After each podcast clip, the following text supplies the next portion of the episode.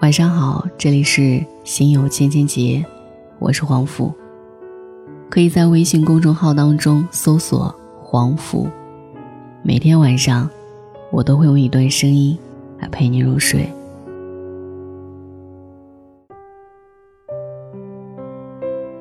空巢青年作为一个新兴词语，横空出世，说的是那些离乡背井到大城市孤身打拼的年轻人。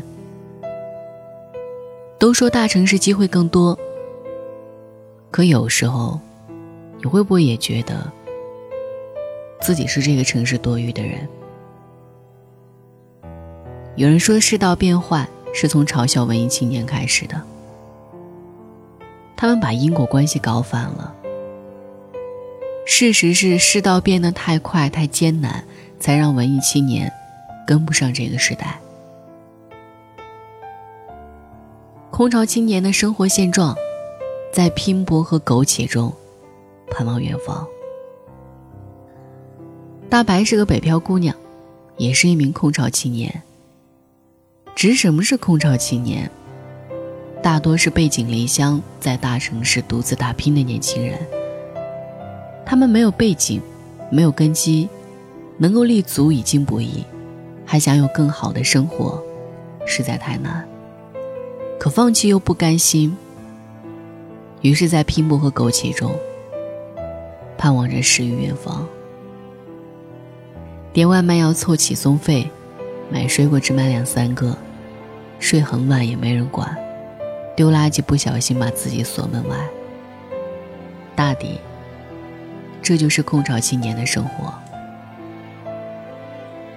大白本来是个文科生，五年前入职北京的一家外企。因为是电信行业，他又去读了电气工程的在职研究生。文科跨到工科，你也是蛮拼的。我感叹道。大白的回答很直白：“为了生活呀。”北漂五年，频繁的出差让大白走遍了几乎整个中国。一个人也没有什么不好，习惯了独来独往。有时候他也会这么告诉自己。可是生病的时候，没带钥匙被锁在门外的时候，酒局散场后抱着马桶哇哇大吐的时候，心底难免会有动摇。这么累，到底值不值？有一次出差回到北京的时候，已经是半夜十一点。北京下着瓢泼大雨，我一个人在大雨里奔跑。后来看到一家便利店，我冲了进去。里面都是关东煮的味道，那时候才想起来，我赶了一天的路，没吃过任何东西。看店的大爷也许觉得我一个女孩不容易，特意给我找了一个靠窗的位置。我吃着关东煮，看着外面漆黑一片，不知道有多心酸。家乡的亲朋好友应该都在睡梦当中了吧？谁也不会想到我，在异乡的黑夜，吃着快餐，等雨停的感觉。我不怕吃苦，怕的是孤独。在一个陌生的城市，没有亲人朋友，没有可以依赖的人，没有家的感觉，没有归属感。不管多晚回家。没有一盏灯在等你，没有一个人在牵挂你。每次打电话，大白都会告诉爸妈，他过得很好，很幸福，还会在过年回家的时候给他们带很多的礼物。我尽量让自己看起来很风光的样子，但内心的苦涩，只有自己知道。特别孤独、特别无力的时候。忍不住想找一个肩膀靠一靠，却发现没有任何一个适合自己。空巢青年是个伪命题，这是人生中必然经历的阶段。九月六号，《人民日报》发表了一篇题为《空巢青年是伪命题，他们或是对英雄主义的最好诠释》的评论。文章认为。将“空巢青年”的标签直接贴在广大奋斗在城市中的青年身上，并不妥当。每个时代的年轻人都有其奋斗的群像，空巢更是几代人的人生中必然经历的阶段。文章还认为，受益于现代发达的科技，空巢青年们其实并不空巢。网络使离家在外的他们能够随时随地的和父母联系沟通，维系亲情的温度，与故乡和回忆保持不断线。世界上只有一种真正的英雄主义，就是认清了生活的真相后，还依然热爱它。作者援引了罗曼·罗兰的这句话，进而表示，在孤单、寂寞和失落中拼搏，是对英雄主义最好的诠释。只是没有数据和结论，缺乏依据，强行灌输鸡汤，更是一种高高在上。空巢青年这样的网络标签，或许有媒体跟风和以偏概全的一面。根据新华网援引的一项数据，国内二十岁到三十九岁的独居年轻人数量已接近两千万。光明网援引的另一项调查显示。百分之六十四点三的受访者表示，自己身边的空巢青年多，缺乏感情寄托；百分之五十七点九和居住条件差，百分之五十七点八，被认为是他们面临的两大困境。网络再发达，也替代不了面对面的温情。站在岸上的人，不能体会溺水者的心情。城市越喧嚣，内心越寂寥。孤独的像条狗，和 Siri 做朋友。知乎上有一个如何看待空巢青年的话题，一些知友写下了自己的感受。无人问我粥可温，无人与我立黄昏。孤独的像条狗，但其实连狗都养不起。过年回家。我妈要我留一个我在上海的紧急联系人电话，万一找不到我，可以找那个人。结果我一个名字都想不出来。我和 Siri 成为了好朋友，在沙发上看电视睡着了，醒了发现一切如旧，没人给我盖被子，没人关电视。我在自己的公众号也发起了关于空巢青年的话题，收到了几百条留言。每次打开门，第一件事就是把手机里提前下好的视频打开，哪怕不看，也要制造点声音出来，才不会觉得那么孤独。生病了要一个人来来回回跑医院，完了接着回去上班，也要一个人半夜去买药。没人管你吃了吗，只会问你好了吗。上班太累，下班太孤单，做梦都想养只狗。下班可以陪我遛。可是住公司的公寓里太小，养狗太贵，最后还是选择养了两只小仓鼠，就放在卧室门口。下班没事儿，抱着仓鼠讲话，都能讲半天。还有一条留言，让我印象特别深刻。白天出入高大上的高楼大厦。晚上拖着疲惫的身体，回到了脏乱差的城中村，还遭遇过三次漏水。第一次漏水是在卫生间的房顶，白天上班，晚上回家才发现家里下雨，就跟水帘洞一样。房东不靠谱，只好自己在网上找了维修工人，又不确定维修工人是不是靠谱，又找了同事帮忙壮胆。第二次漏水。是在卫生间的管道，突然就漏了。当时我正在洗澡，整个人都不好了。可后来还是自己买了管子，照着网上的方法装上了。第三次发大水是因为洗衣机洗衣服的时候突然坏了，水从里面哗哗哗的流出来，已经绝望到放弃治疗。就看着水漫过房间，一动不动地站着，直到水没过地板。可是能怎么办呢？还是得自己收拾。闺蜜对我说：“该找个男朋友了，至少可以跟我一起分担。”我唯有苦笑。看得上的男生不喜欢我，看得上我的我不喜欢。相亲相到快跟父母吵翻天，可依然很迷茫。都说大城市机会更多，可有时候就觉得自己是这个城市多余的人。空巢青年的数量正变得越来越大，这是个无可回避的话题。相比于生活上的拮据，被抛弃的感觉，让他们与繁华的都市背离。孤独的像条狗，和 Siri 做朋友。城市越喧嚣。内心越寂寥，不得不在大城市打拼。马太效应引起的人口迁移，空巢青年的产生源于全国范围内的人口大迁移，而人口大迁移背后真正的原因是强者愈强，弱者愈弱的马太效应。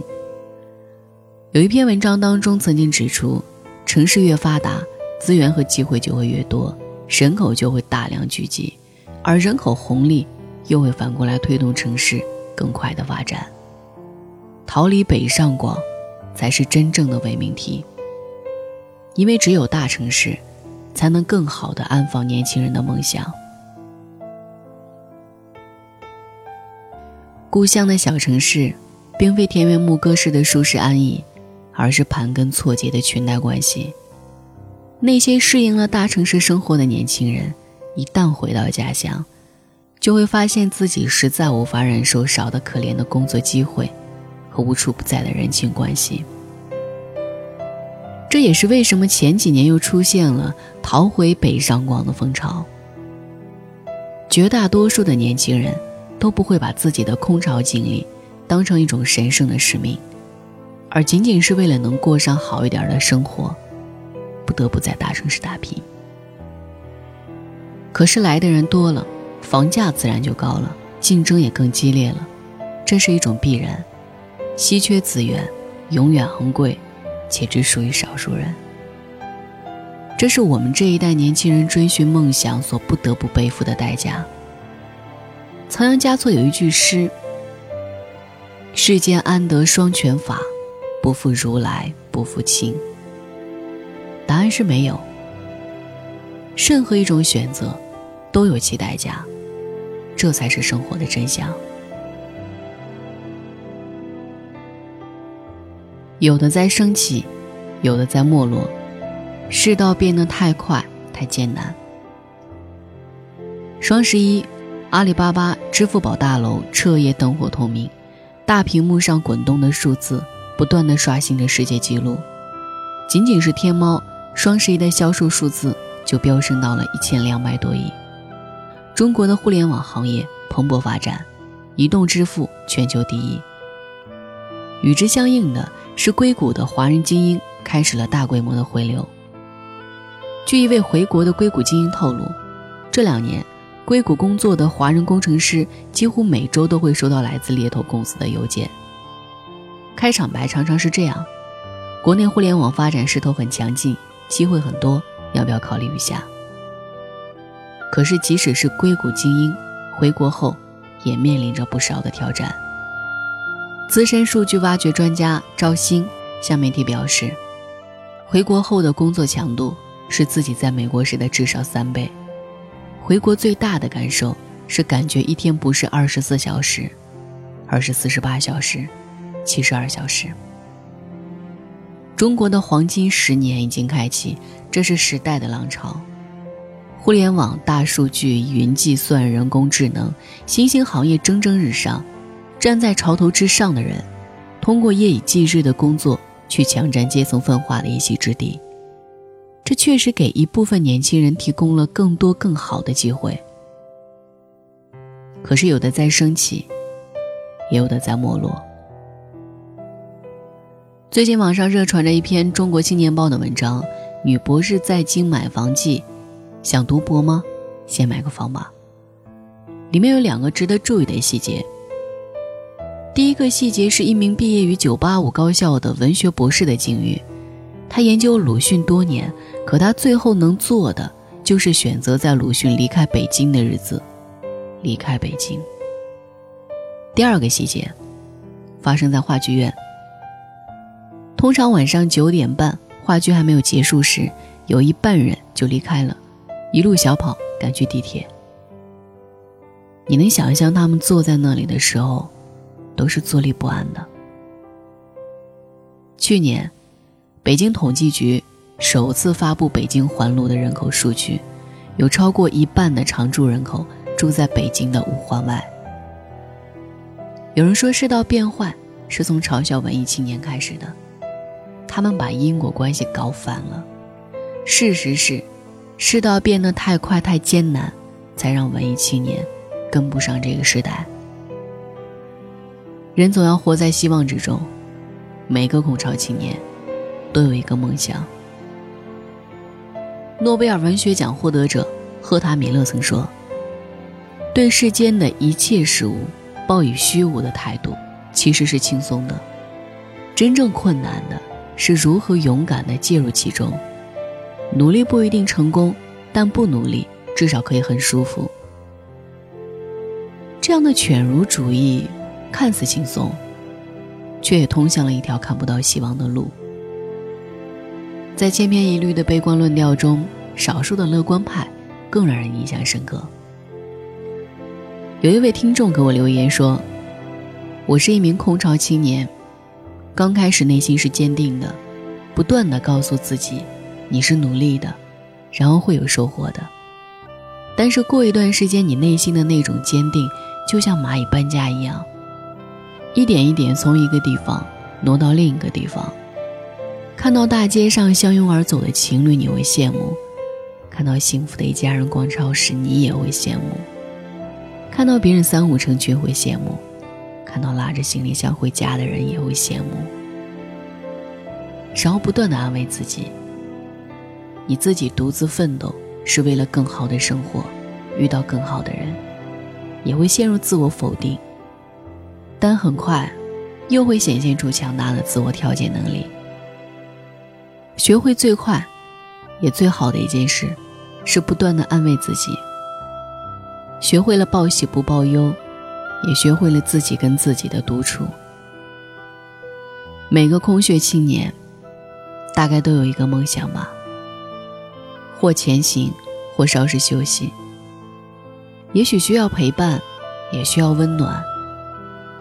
但是在没有对自己妥协之前，在每一个城市。你都会看见夜晚独自前行的人，他们走向的路是回家的路，也是能够有家的路。我是一个努力向上的空巢青年，节奏太快，压力太大，房价太高，上升太难，这是我们这一代年轻人无法逃脱的事实。有人说，现在的问题都是时代发展的阵痛。不幸的是，阵痛正好落在了我们这一代人的身上。未来的路不仅难走，而且漫长。要说不累，太假。相比于强行安利英雄主义，不如多一点理解和体恤。这是给满身风雪的赶路人传递的一点温度。只是，梦想还是要有的。万一实现了呢？Heavenly Father, I am grateful for your eternal presence. I am learning to be patient and that you are really there. Sometimes I am afraid, and I know that's lacking faith, but I'm beginning to understand that for me you have a plan. Heavenly Father, I am grateful for you sending your Son to die so that I live and for now.